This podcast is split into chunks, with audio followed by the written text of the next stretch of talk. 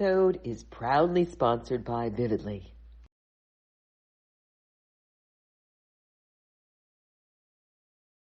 Welcome to Rock Your Midlife. So I'm breaking out in song here because I'm so excited and I just can't hide it because, oh my goodness, I have the founders of the Badass Rebellion, and they are three badass women. They are a trio of psychologists. And today we're going to talk about why midlife really does matter. You know, the research isn't there about looking at what is so important about this time of life, but it really does matter because, like adolescence, it's a time of significant emotional and psychological development.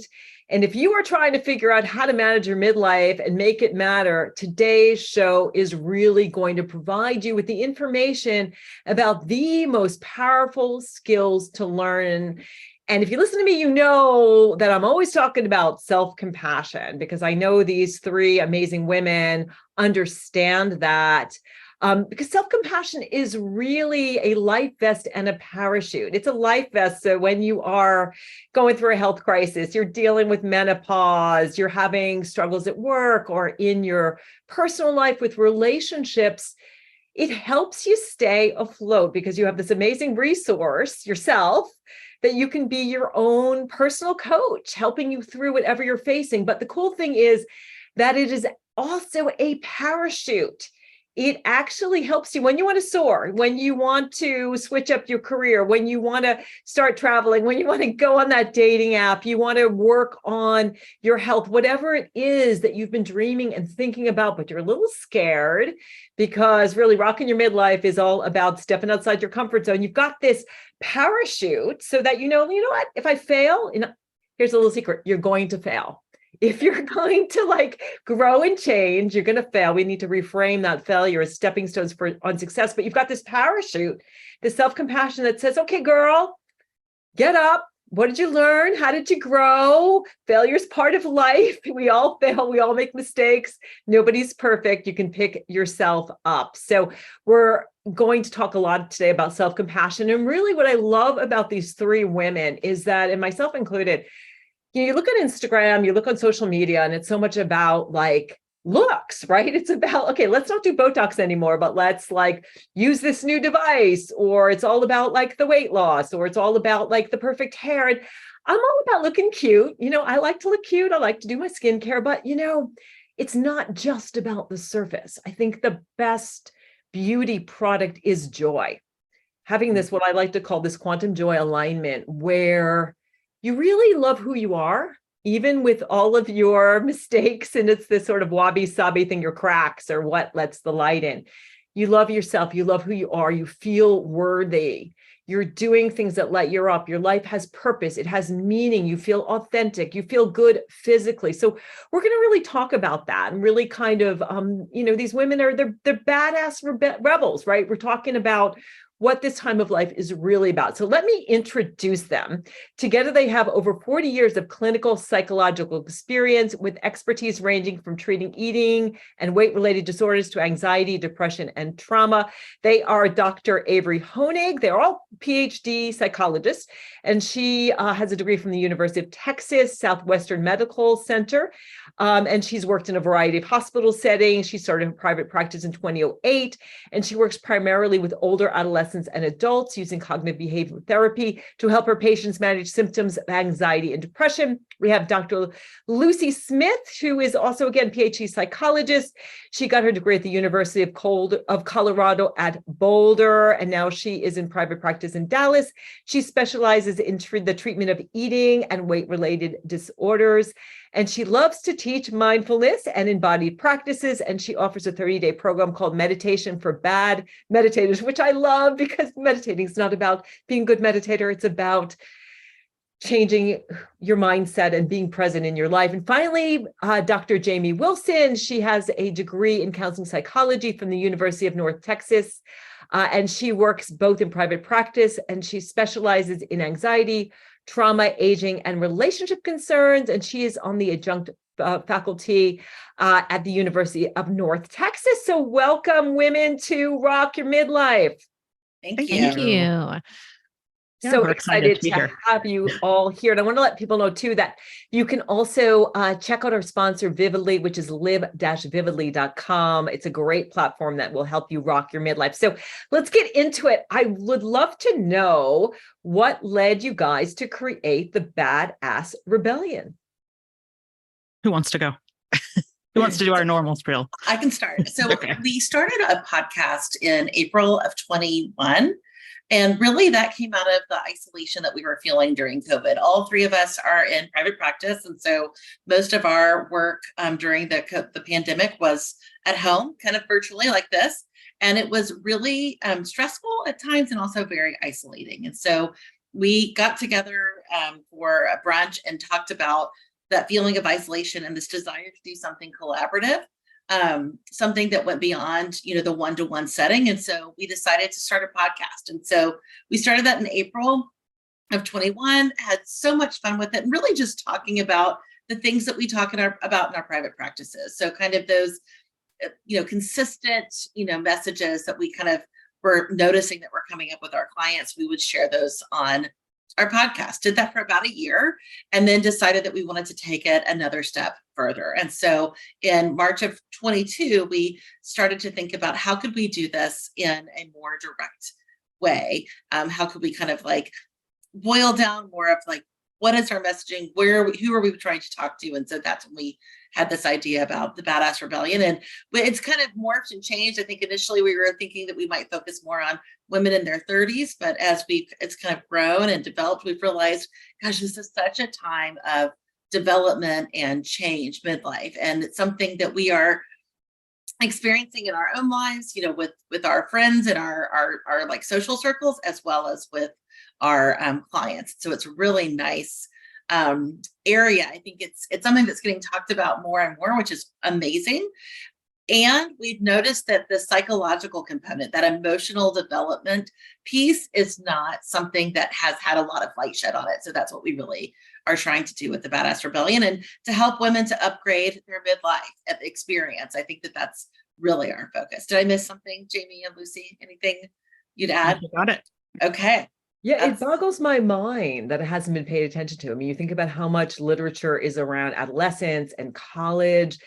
And, as women, we're going through this huge physiological transformation, menopause, which I'm so excited that, we're talking more about it. These hormonal fluctuations are causing huge changes in our psyche. A lot of people don't realize that women at midlife have the highest rate, I'm sure you guys know, of depression for any group, for our age and gender. We need support. And then everything's happening around us too, right? We're going through the empty nest, or maybe we have parents who we need to be caregivers all of a sudden, or we lose a parent.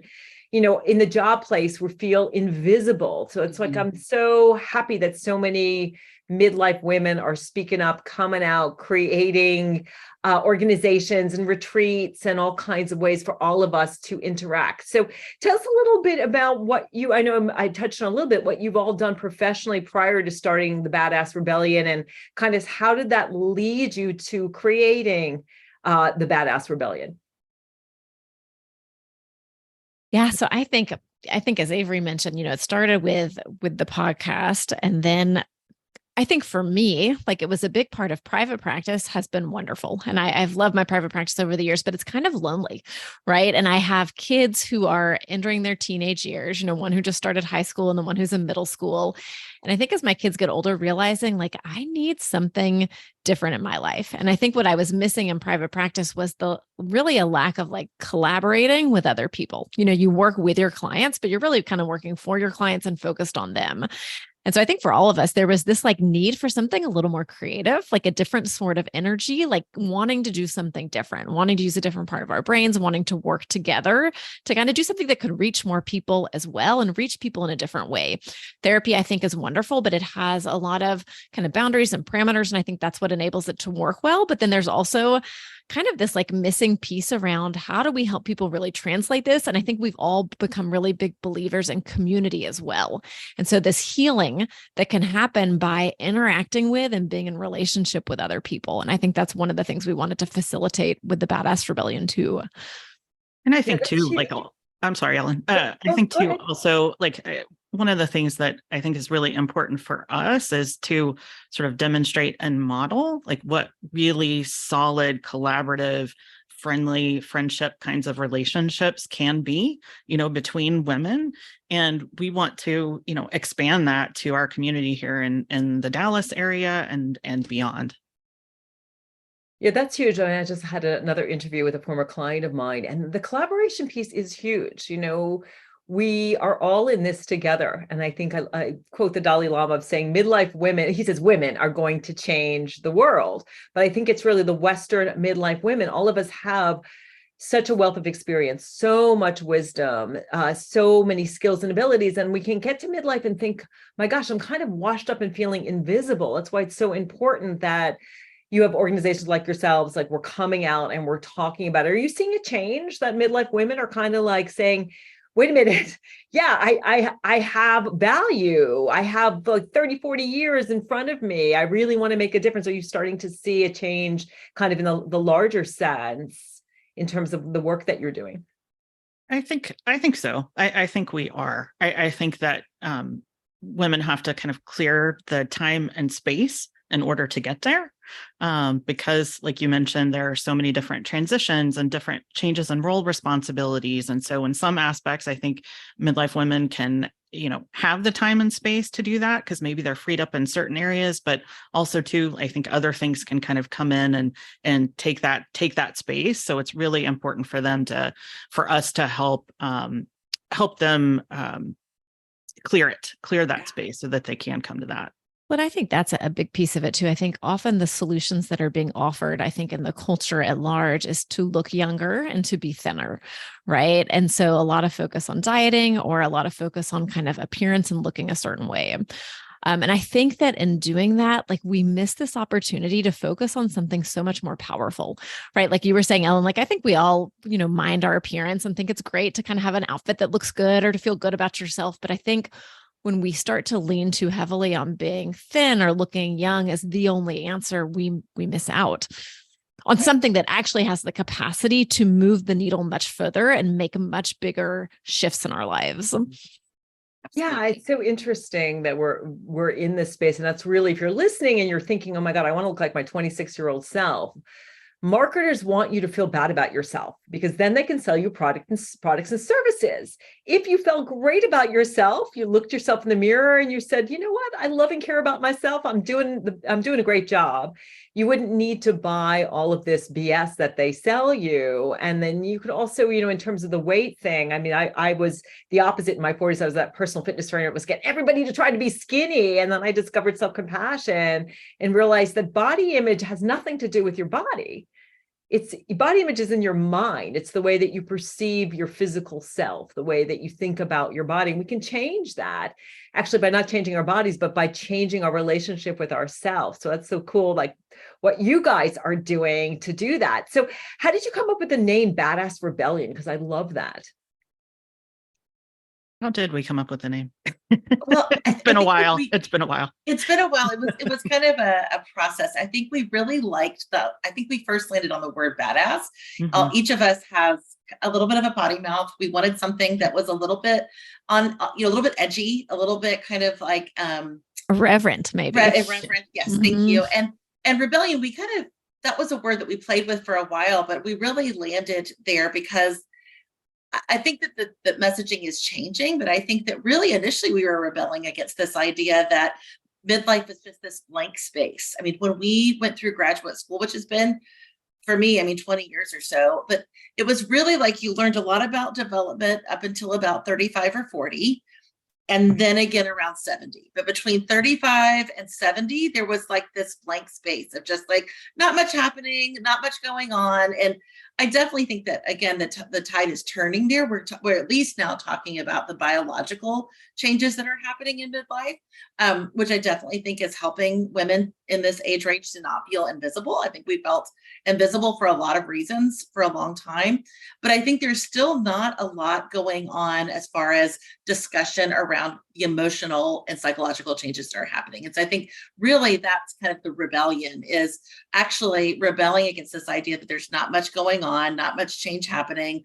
you know, the invincibility, the out to pasture, the dried up, over the, all of those kind of messages that we get about midlife really being this kind of, you know, blank kind of desert of time. That's really what we're rebelling against. And it really can be so full and so rich and so creative and exciting. And that's actually, it's very like meta for us, because that's actually what we're finding in our midlife with Badass Rebellion. And it's something we want to offer for people in our community as well. Yeah, it kills me when you Google midlife, it's conjoined with crisis. And it's like, I mean, and I think that we, you know, for women, it's like, yeah, we're going through raising kids, teenagers and their own. And I know for me, my going through perimenopause coincided with my kids going through adolescence. And so they're off the wall and all of that. But that's not, it's as Brene Brown says, you know, it's not a crisis. It's it's an unraveling, which is a good thing. Cause I think, again, that sort of unraveling of thinking about the butterfly in the chrysalis, you know, the caterpillar going into the chrysalis. And then you think about that silk unraveling and sort of creating this shroud.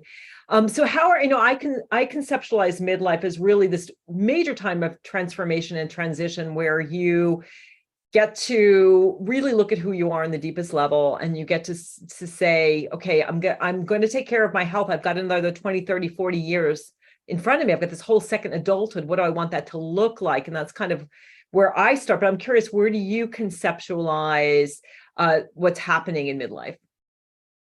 How do you conceptualize it? I mean, I think for us, there are several sort of like phases and tasks maybe that can be, that need to be attended to. So I think one of the things is that you have to sort of reorient to where you are, like, where am I? Like, we talk about it being sort of like a mall directory, you know, those, you are here. And so I think it's really important for people to take stock of where they are. And then that leads into more of that deeper work that you were talking about, like this reckoning of who am I now? Who am I not? You know, where is it that I want to be in my life, which really takes some deeper work. And then once you realize who I am right here, right now, then we can get into this space of like trying to reclaim what really, really, truly matters. Like when we really get in touch with who we are and how we want to be and how we want to live the second half of our life, then we can start to create these spaces and these boundaries and protect things that are super duper important for us. Like, you know, protecting our identity and who we are right now, protecting our time, protecting our relationships with the people that we really want to continue to facilitate and deepen those relationships. And then, you know, lastly, after we move through all of that and probably all along that this whole process is that there is kind of a rejoicing, you know, that can happen. And that's something that we just finished 2 workshops on rejoicing last week, because what we've noticed is there's not a lot of ritual, rite of passage, any of that sort of stuff in midlife. You're very much the observer, right? You're the guest, you know, you're the guest at the baby shower, you're the guest at the graduation. But other than maybe a birthday or an anniversary, there's not very much celebrating of you. And it's awful when you like Google midlife celebration. What comes up are the funeral celebration of life. Literally, that is what comes up when you Google that. And I'm like, oh my God. So then you're celebrated at your death and that's it. But, you know, it's such a really wonderful time. And I know that that's something, you know, you're like what you really promote and what you try to embody, Ellen, is like rocking your midlife. Like we've got a lot of time left where we can actually make this a very joyful, wonderful time. But we've just got to do the work before we can do that. Yeah, it's this great opportunity because until recently, you know, people got through menopause and then they croaked. It's like, right. Died at 55.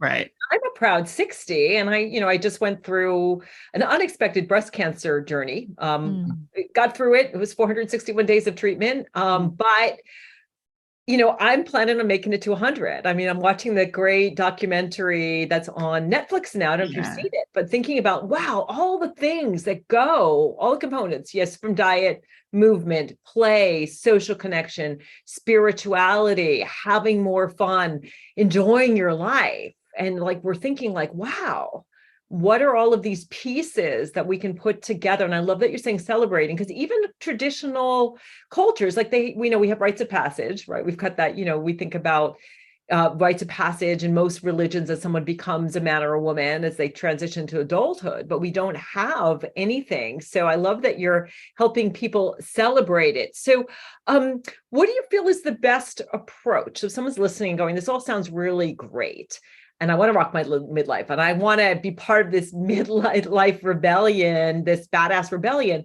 but I have no idea where to start. I've got kids, I've got aging parents, I've got this job, I've got financial pressures, I'm going through menopause, I've got no energy. There's a lot on our plates. How do you work with women who are just feeling so overwhelmed with just the day-to-day getting through life?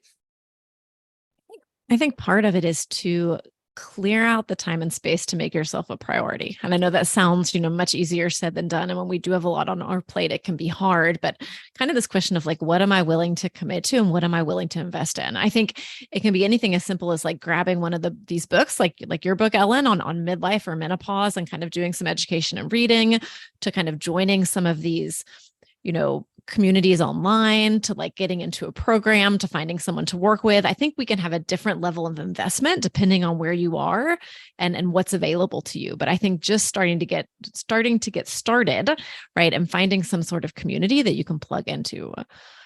And I think a lot of that is contingent on validating that this is a thing, right? I think that so often, or I think more in the past, there really was not a lot of information about what was happening in midlife. And I think there is, thankfully, finally some information about what's happening biologically in menopause, so that people can feel validated that this is even a phase that things are happening. I mean, we think about really, puberty is kind of the time that things are winding up, and that menopause is really when things are winding down from a biological perspective.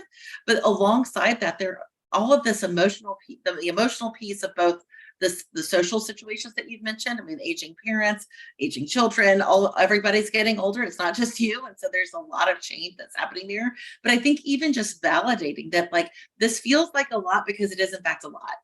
And it feels like there's a lot of change. This feels like a kind of a very distinct experience, because in fact it is.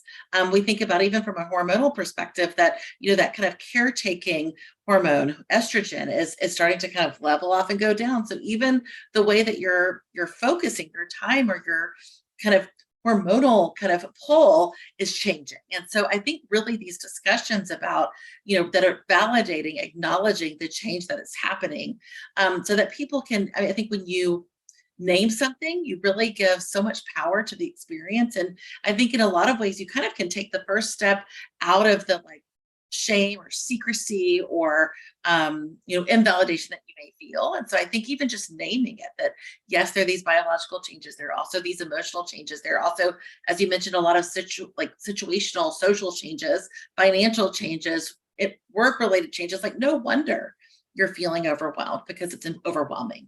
And I think, as Lucy said, kind of becoming informed. I think that there really is more information available now, but many physicians may not be as informed as, some may be more informed than others. You may have to be your own advocate for your healthcare. And so becoming informed about what is happening, I think, is so critical. Yeah, that's really powerful. I think that it's, naming it, you name it, you tame it, just in terms of emotional, but also naming, to know that this is menopause. Menopause can happen. You can start going through perimenopause 10 years prior to actually stopping your period, and going to the American Menopause Society or the American Menopause Foundation, finding a physician who can help you. Because a lot of times I hear stories all the time with women who start HRT, hormone replacement therapy, and all of a sudden their psyche's changed. Their doctor is prescribing antidepressants, but it's really that hormonal fluctuation. They're not getting their sleep. They're not feeling their best. So I think I love what you said, Avery, about naming that this, and again, going back to that self-compassion piece, common humanity. If you are in a female body, you are going to go through menopause. It is normal. And so we are normalizing it. We are elevating it. I think I see a lot of women too, celebrating when the period's done, because it's kind of a cool thing. Wow, that's something I don't need to worry about pregnancy. I don't need to worry about that anymore. It's kind of a fun thing. And I loved also, I want to pick up what Jamie said too,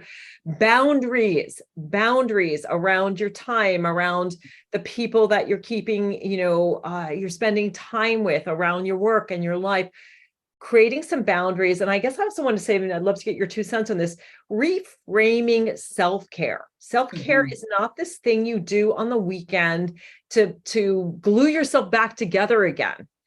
Self-care is at 2:00 in the afternoon when you're feeling overwhelmed, you close your eyes for 2 minutes and you take an empowered pause and you check in and you notice your breathing. Am I breathing up here? Am I breathing all the way down into my feet? And asking yourself, the most important question is, what do I need right now? But realizing that self-care doesn't have to take time. It doesn't have to cost money. It's something that we make a priority throughout our day. And when we do that, we actually function better in our personal life, in our professional life. We get time back. But I think we also need to really reframe, again, going back to that marketer. It's not about like the vacation's nice and the mani-pedi facials is all, nice, fun stuff. But self-care is really about the getting your sleep, having your snacks, staying hydrated, all of these things that you do to be your best self.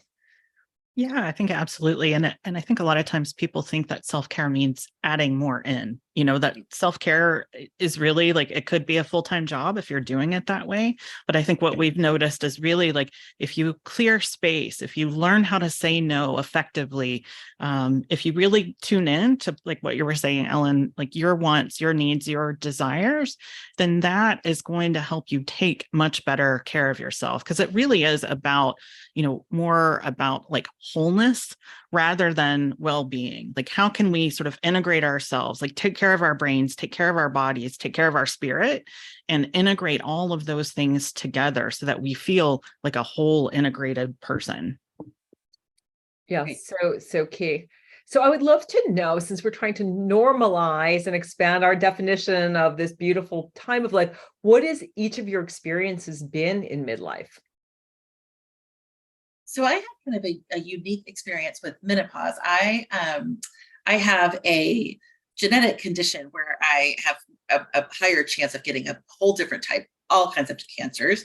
And so I had a full hysterectomy when I was 38 years old. And so I woke up in the hospital in menopause, had a hot flash, like as in the recovery room, like I was in menopause. And so on one hand, I mean, it was a lot. I mean, I was young. 38 is a young age to be going through that. But on the other hand, it was clear. It was like, I knew what that was. I knew that the hot flash was a hot flash. I knew that my disrupted sleep was because of menopause. So it was kind of helpful, the knowing. And I think that that's been something that's been very clear for me. And so I think that, and in a lot of ways that happened, that did predate my 40th birthday. And so that was something that I kind of had these two separate experiences of like menopause, and I knew what that was about. And then this real emotional developmental awakening that I would say started right around when I turned 40. And so it was kind of this unique experience that I had the physical piece, the biological piece that was very clear. And then this emotional piece that I won't say it was separate. I don't think it was at all. I think it's all connected, but that was a very different experience. And so, and certainly since that time, there have been the emotional changes, the kind of just like rearranging of like priorities and the way that I think about things that has been, I'm certain, like related to the biological changes, but has been in some ways separate, which has kind of been, for the work we're doing, nice to really see like, oh, this is the emotional piece. This is the psychological developmental piece, and not purely the physical piece. So what about you, JB and Lucy? And I want to say, I appreciate you sharing that, because I have a BRCA2 mutation. So I didn't find out until I got diagnosed with breast cancer. And I had, ovaries out, and I was postmenopausal, but it's a big, it's something that so many women are facing, and that I'm so glad you're talking about it, because there's a loss there too. And the sense of like, whether you're going through natural menopause or you're going through it a medical menopause, there is a sense of, am I still female? Am I still a woman? Like what is all of that if I don't have these parts of me anymore? That's right. I think it's great that we're normalizing and talking about it. So thank you for sharing your experience. How about you, Lucy and Jamie? What has your experience of midlife been like? You want me to go? Okay. So, I mean, as far as the biological piece, I had an endometrial ablation like a while back. And so, I had terrible, horrible, heavy periods and that sort of thing when I was growing up and just all through my life. And after I had two kids and I didn't want to go as far as having a hysterectomy. So I had that, the Novasure procedure done. And so, you know, I'm in perimenopause and that marker of, you know, are your periods inconsistent, that kind of thing. Like, I don't have that marker because I don't have periods anymore. And so it's just kind of like trying to navigate it. And I do have hot flushes from time to time. Usually it's initiated when I have an alcoholic beverage, damn it. Or like if I eat something really spicy or whatever, you know, and so I'll just be sweating away and, you know, it's not very comfortable, but, you know, I'm with Lucy and Avery a lot of time, or my younger sister. And so it's, and my friends, most of them are in the midlife area. So it, like it's, we relate to it with a sense of humor and everybody totally gets it. And so I think that's wonderful. Like that, I think in midlife in particular, I have, oops, my microphone's going rogue, is an opportunity to really like deepen friendships. Mm. You know, I'm not very extroverted, which I think probably is what makes me a decent psychologist. You know, I like to listen, I like to observe and that sort of thing.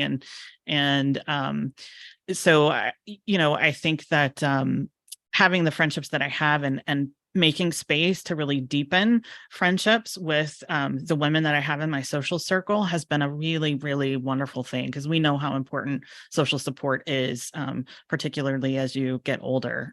It's such a huge protective factor for our well-being. So that's been really important for me. And also to the creative space that I've been able to get back in touch with. You know, I think when I was younger, it was so much collecting gold stars and striving and being perfectionistic. And, you know, while I say I still like, you know, gold stars. And yes, I can be perfectionistic, definitely. But there's definitely more of a self-awareness and a wisdom of, you know, through my lived experience and deciding, you know, where, you know, how do I want to be in my life? Not necessarily what do I want to do, but how do I want to be moving forward? And for me, that's been a really important question to stay connected with. Wow, so many nuggets. And I love that idea of how you want to be, because how you want to be and how you show up moment to moment is what you attract. So I think about like this quantum, what I love to call it quantum joy alignment, where you are in the space of I'm good with who I am. This is where I want to be. And I'm attracting more of that. I love that you mentioned the alcohol. This is something in my work I have found, and it hasn't really been researched. And I know myself, my body does not enjoy alcohol anymore. I want the experience that I had in my like 20s and 30s, not to get really drunk, but to have a glass of wine, and it kind of the dopamine, it felt good. And now I just feel bleh whenever I drink. It's interesting, but that hasn't really been studied, but there seems like, I don't know if we have a change in the alcohol dehydrogenase and we don't process it the same way. I love, again, the connection. I mean, I have to say myself, when I went through a divorce, I lost all my friends. I changed a lot. I changed a lot in the last 5 years since I've been divorced, but now I have, you know, we have these beautiful networks. And so friends are so incredibly important. I'm always working with my clients on that, as I'm sure you are. It's like, do those things that you like to do, go to that yoga class, that art class, you know, that poetry reading, whatever it is you enjoy doing, that nature group, and you will find other female friends. It's all about this collaboration. And I love also that you mentioned the creativity, because we are all creative beings, but creating is not about the gold stars so much. It's about being in contact with your divine nature, whether that's making cupcakes or poetry or whatever that is. I know I'm doing Julie Cameron's The Artist's Way again, right? Yeah. Now. That's just, if you're listening and thinking, oh, how do I get in touch with that creativity? That's a great resource. So thank you for sharing your experience. And how about you, Lucy? I know you talked a little bit about, you know, having kids now and sort of being in the thick of the parenting piece. How has your experience been? Well, it's interesting, you know, as Avery mentioned, when we started this, we had planned to target people about 10 or 15 years younger than us. And we're like, all the things we wish we knew when we were younger, like that you shouldn't try to like cram so much in, forget about the gold stars, right? Like making time and space for rest and play and joy. And then when we started, like those people are just busy that they weren't so interested maybe in what we had to say. And so as we got clear, like in midlife, I think that there's this like slowing down that kind of happens naturally. So as your kids get bigger, I think for me, it was all of a sudden, like my kids are a little bigger. They don't require as much from me, you know, physically having to kind of be there and tend to them in certain ways. And at the same time, I think I got kind of tired enough of like the performing or busyness, or maybe I just got exhausted to be like, there has to be something like better than this. Like, once again, I love my work, but I feel burned out and depleted and really lonely and isolated. And like, I need something else in the mix. And I was fortunate to go on a few retreats and did this year-long kind of embodied leadership training, which I think really helped me like begin to make time and space for myself again. And to say like, okay, if I'm going to like pull back on, you know, some of the working or busyness, like what else do I want to make space for? What's missing? I think I was kind of scared to work with people too, kind of this idea of, you know, before I opened my private practice, I did a postdoc and it was a very traumatic year. Like I was in a hospital and the setting was difficult for me. I'm very introverted and sensitive. And so it was just a hard kind of setting. And so I think after that, I like retreated to like my private practice all by myself, just doing my own thing. So I think I was a little like scared to try to work with people again, which was new for me. Because I think all of my life before that, I had been very much, you know, about kind of being with other people and kind of working together. And so I think that's why the podcast was so nice, because it enabled me to kind of like test it out. Like, how's this relationship going to go? Like, do we get along? And how do we work beautifully together? Like, it has been pretty easy, I would say, when y'all like in terms of how we kind of align and move things. And so I think that has been a really nice piece of midlife too. Biologically speaking, I'm very much in perimenopause. And I think that that's why, you know, one of my calls to share this information, I think before I started learning about it, I had no idea what was going on. I was like, why am I like bleeding all over the place? Like, is something terribly wrong? Like, I can't remember jack shit anymore. Like, my mind feels so like muddled, and my mind's been sharp all my life. Like, that's been one of what I felt like my biggest assets was. So like terrifying of like what's happening. And so I think that there's all of a sudden like, oh, this is all perimenopause. And I even went to my OBGYN a few years ago. I was 42 at the time. And she's like, oh, you're too young for menopause. And kind of like wrote it off. But I wish I had had someone to sit down with me and be like, okay, no, there's this whole thing called perimenopause. And Ellen, like you said, like 10, 15 years we could spend in this perimenopausal phase where things are shifting and changing and up and down. And so I think having this information has helped me kind of like wrap my head around it. I was exhausted too. I'm on some hormones now. So feeling a little less crazy in my brain and less exhausted, but now I don't have my periods, right? So I'm like Jamie was saying, have lost touch with like, ooh, I'm having a hard time locating myself of where might I be in this transition. So that's been kind of weird. Yeah, it's a liminal space. So I appreciate all of you sharing how challenging. So if you're listening, you're feeling, yeah, I feel like I don't feel like myself, because you're changing and you're transforming. And I think the big opportunity of midlife is to say, what do I want to be next? How am I going to use like the butterfly doesn't go back and say, I want to be that caterpillar again. And I think that's what, you know, a lot of this conversation has been about, not saying I want to be my 26-year-old self. I want to look that way, which I think is what marketers are trying to sell us, is to look 26. Like, I don't want to be 26. I'm perfectly happy being 60 and having that wisdom, but also feeling good. So just to wrap up here, what do you wish people knew about midlife, and what do you think people get wrong about the midlife experience?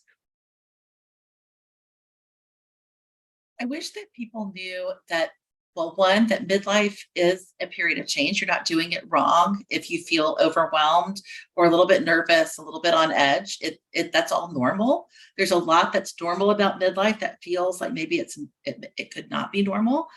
And I think that there's a lot of grief and loss and uncertainty that can happen during this phase. And I think that those all they matter, and they need to be talked about, and they need to be dealt with. And I think once you do that, you really have this opportunity to step out with intentionality and to really forge your own path. I think especially in the pretty patriarchal system that we live in, we have these clear markers of like success, like you're supposed to do this in your job or in your family, you like have this role or that role. And one thing that's kind of exciting about this like blank space that we were talking about before is you actually, I think for a lot of women, for the first time in your whole life, get to decide what you want on your own. And that can be scary and overwhelming and like super exhilarating. So that's my piece. What about you, Jamie and Lucy? Yeah, I will say too, grieving, so important. I have to say the other day, I just listened to Itzhak Perlman playing Schindler's List theme, and I just cried. I don't know why I was crying. I just it was so healing. And I love what you said about it's chart your own course. And I think just to add, if you're listening, Figure out your core values. That can be such a great North Star. Work with a therapist, a coach who can help you to figure out, who am I? Grab my book, Rock Your Midlife, which has like, how do I find my core values? But what do I really stand for? And that can help you. And then again, that self-compassion piece to help you through it. So thank you for sharing those incredible nuggets of wisdom. Jamie, how about you?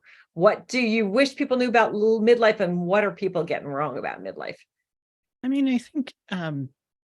I think people get wrong sort of this idea that it is this, you know, similar to what Avery was saying, sort of this blank space with like a lot of drudgery, and that you just have to kind of keep pushing forward the same way that you always have. And so what I really would love is for people to get in sort of maybe in touch with pieces of themselves maybe that they've forgotten about.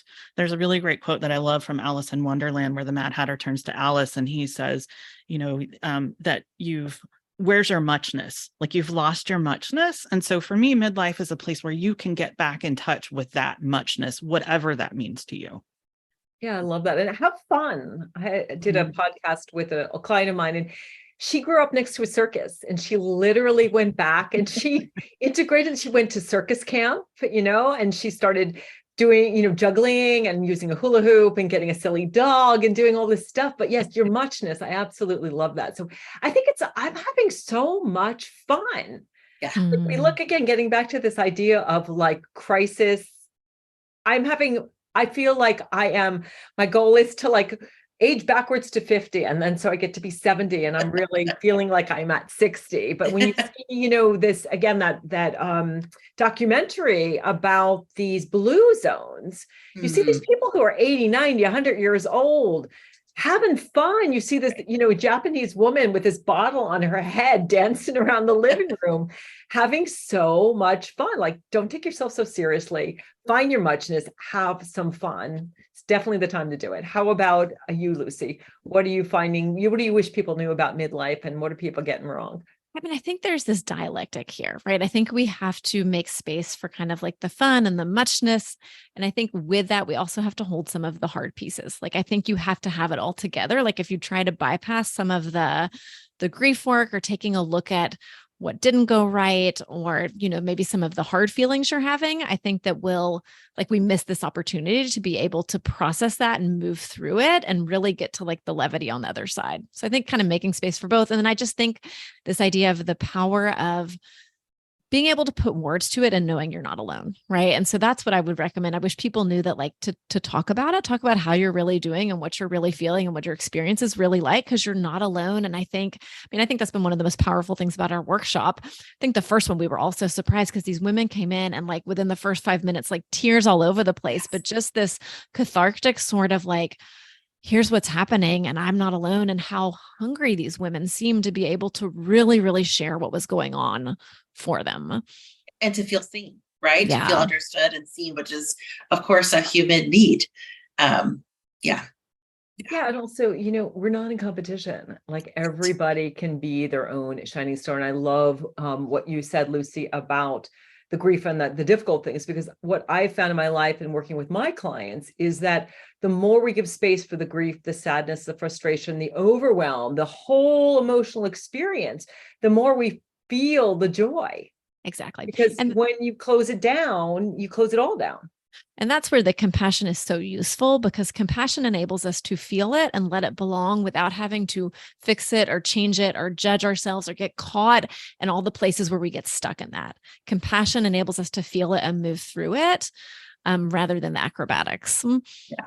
Yeah, it's an emotional regulatory process, but the beautiful thing is, when you look at the research, it helps with anxiety, stress, and depression, but it also helps with the joy, the optimism, the well-being. So it works both ends of the spectrum. And you also wind up having more compassion for other people, because having self-compassion is correlated with having compassion for others, and vice versa. So compassion is really where it's at. So what's next for you guys at the Badass Rebellion, and where would you love to take it, and how can people get in touch with you? So how can we all be part? Because I get the sense that you just want to like wrap your arms around all of these midlife women and have all of us be part of this Badass Rebellion.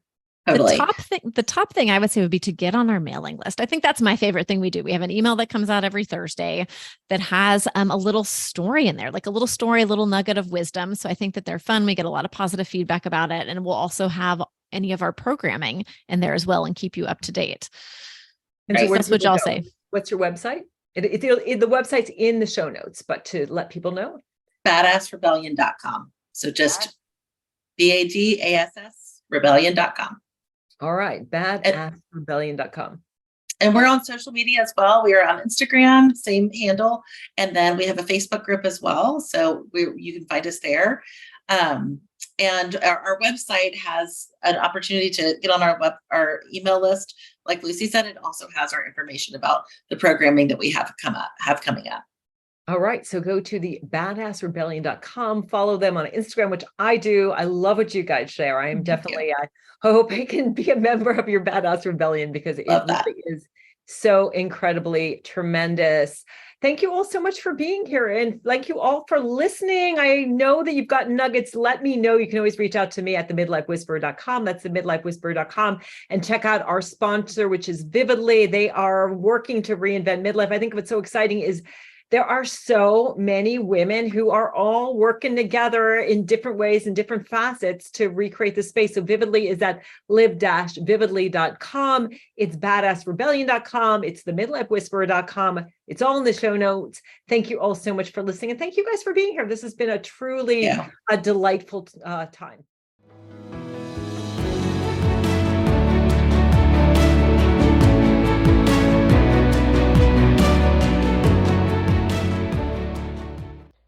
This episode is proudly sponsored by Vividly.